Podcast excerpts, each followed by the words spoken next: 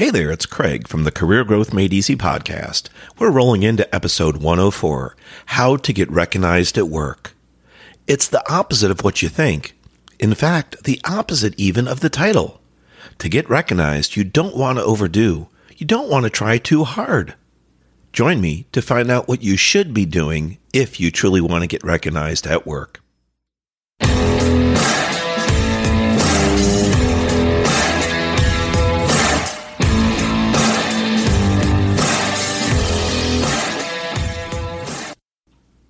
Welcome back to the Career Growth Made Easy podcast. I'm your host, Craig Ancel.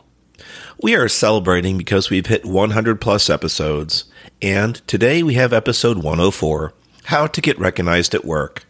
In the intro, I talked about it being the opposite of what you think. In fact, even the opposite of the title. And that's partly true.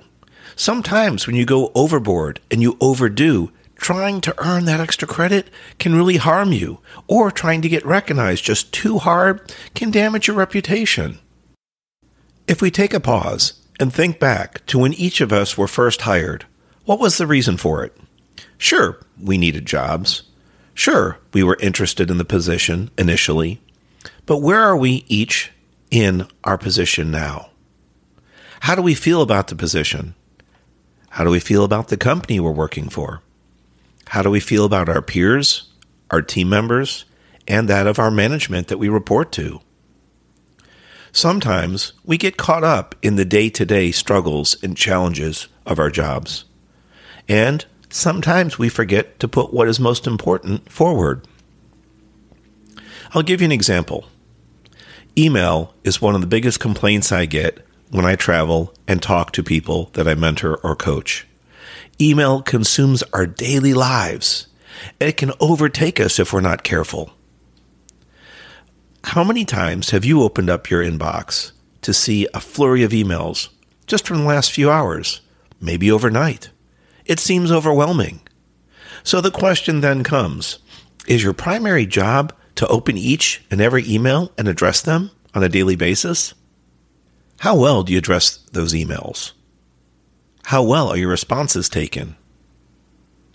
My point being that we can be overwhelmed in certain situations in our work environments, email being one of them, text another. It seems that one on one meetings and voice calls are becoming lesser, and digital communication is becoming greater.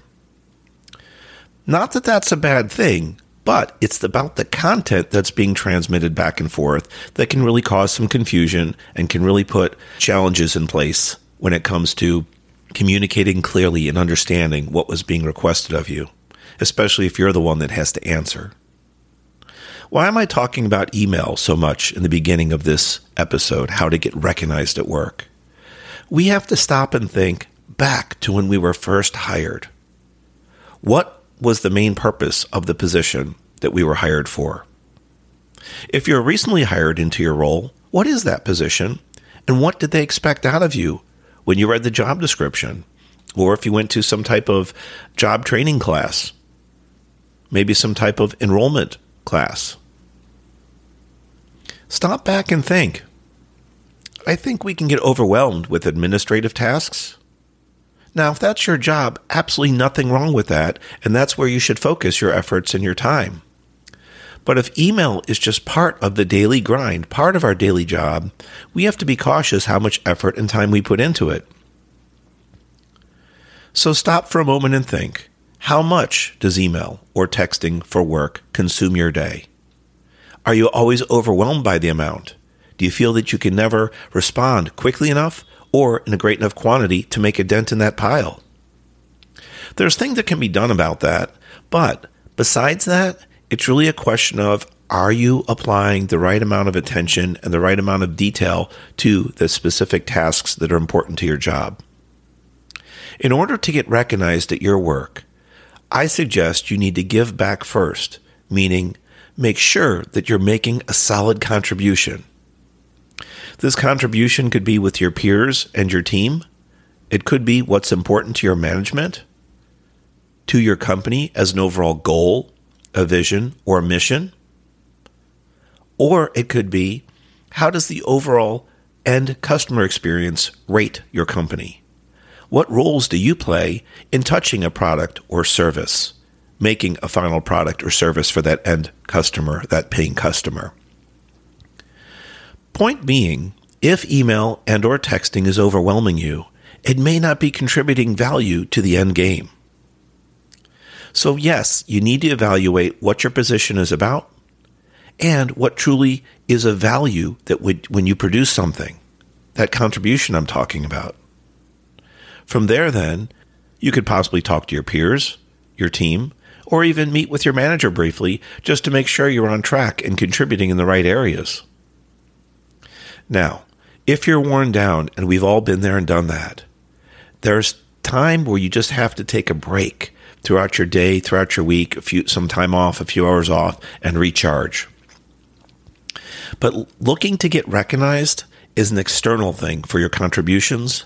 But don't forget, your being recognized at work also comes from your internal energy, your zest, your, your interest in life, how passionately you do things. So while you're solving functional things like email and texting, which we'll talk a little bit, a little bit about more eh, at the end of the show, you need to focus on yourself having the right amount of energy, the right amount of zest and focus in life and at work. There was a book I read over my years, and it referenced being a red rhino. Obviously, there's no such thing, and that's the whole point of the book. But after I read the book, it was about changing your internal drive, your internal belief system. And the book, the book, uh, if I recall correctly, said that if you read through this book and followed through waking up every morning and one of the first things you do is to wake up, walk into that mirror, walk up to that mirror and say, I'm so and so, I'm a red rhino, and I'm going to achieve this today. If you did that with that consistency, I think it was for at least 30 days, you would eventually believe in yourself more, have greater attention to detail, greater attention to your surroundings, and a greater confidence. Now, truth be told, I finished that book and I was looking for some significant results in about 30 days. And that was actually, I was interested in a promotion in a specific role. Within those 30 days, it did not happen. Okay. Not exactly the way the book predicted, but I think it was within 90 days that something did happen. You see, within my first 30 days of using that book, I had made a request showing interest in applying for a promotion and explaining my background and reasons why. My company at the time said that I simply wasn't ready. And that broke my heart, honestly. I had done what I thought was necessary. I felt I was making a solid contribution. I had this book that gave me ideas how to present myself more effectively, more efficiently, excuse me, more confidently. And it didn't happen. Not exactly within the first 30 days, but it happened between 90 days and six months. So, the moral of the story for me was that I did start making changes internally, and those changes were being recognized on the outside. My energy, my drive, my focus. Now, whether you believe in a story like that, The Red Rhino, or you pick something else, there are plenty of leadership and internal growth, internal support books out there, along with several of my episodes that talk about taking care of yourself, fueling your body correctly, treating yourself so that you know how to treat others correctly and work correctly at your job.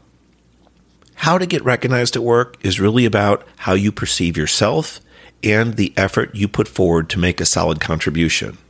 The big thing about this, though, is if you do make an ask or you do make a suggestion that you're interested in improving your leadership level at work, possibly for a promotion or a pay increase, you may get turned down initially. You may not have your story completely aligned with your work activities or your work products or services. That can lead to frustration. And in that frustration, it can really shut you down emotionally, mentally, physically. Try not to let that frustration take a toll on you. Realize it was one attempt, perhaps your first. Just because your request got shut down doesn't mean you failed indefinitely. Talk to your peers if you're comfortable, your team members. See what they're saying and doing. See what they say and think of you.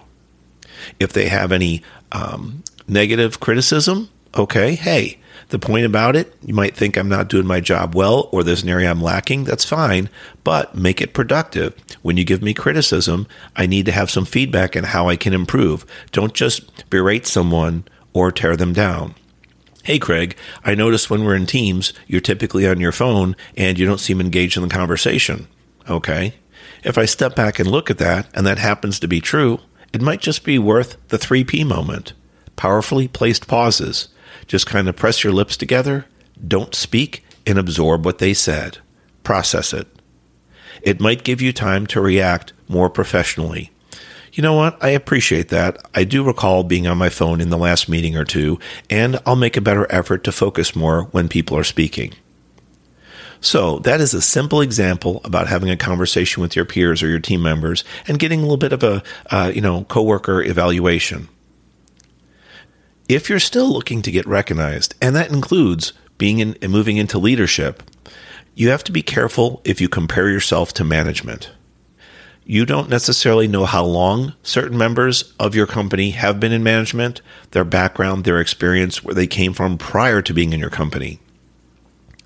I know over the years I've fallen into that trap and said, I can do that job. What's so hard about it? I can do that role. They only have three team members. They only have six team members. What's the big deal? There are different visions of how those managers work. The view you see, the view I see, and then the view and the roles and responsibilities that manager physically has to take on. So before you consider challenging someone in your head about being in a management role, you might want to inquire about it, learn more, so that you then can show that you're interested.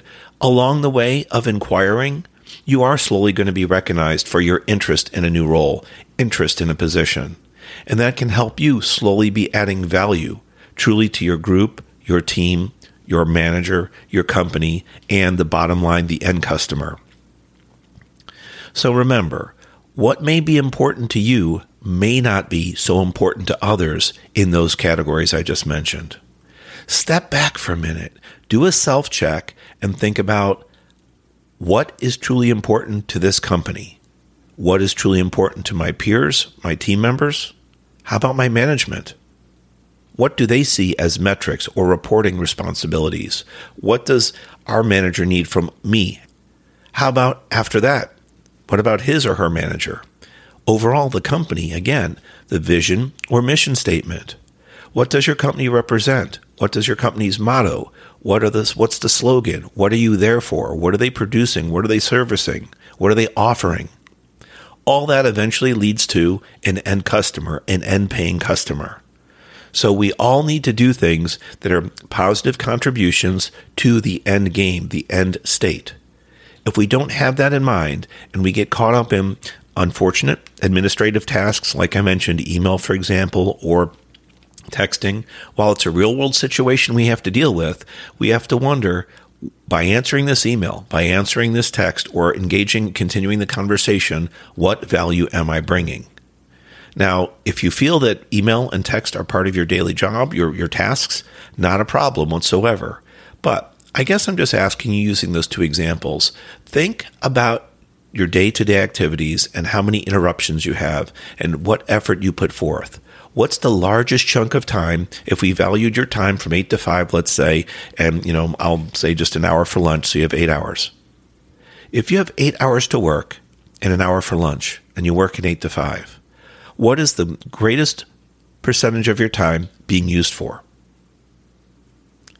Once you start to look at that and recognize that, maybe you take some notes at the side of your desk.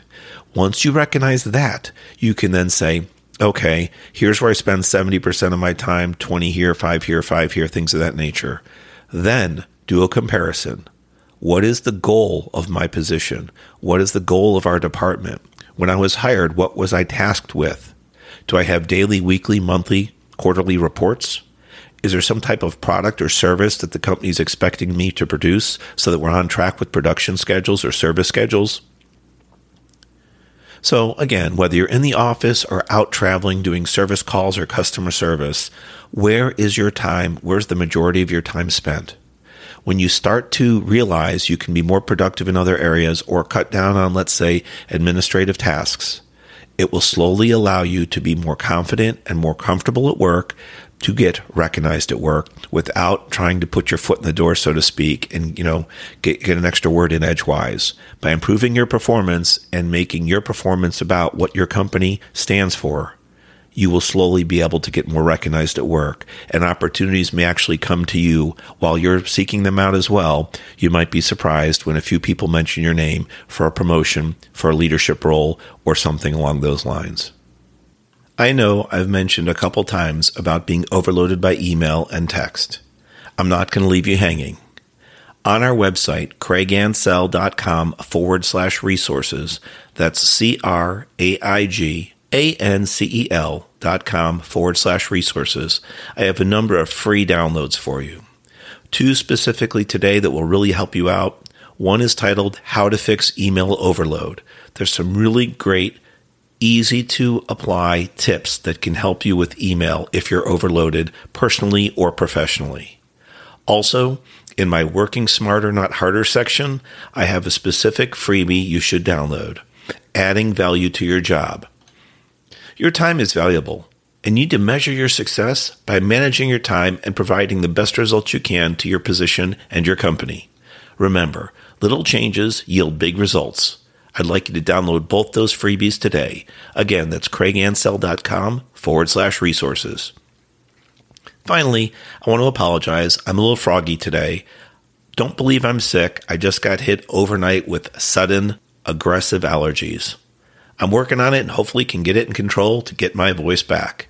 Thank you for staying in to the end and listening to episode 104 How to Get Recognized at Work. I am your host, Craig Ancel, and this is the Career Growth Made Easy podcast. Don't forget to download your free resources. I look forward to talking to you next week. God bless.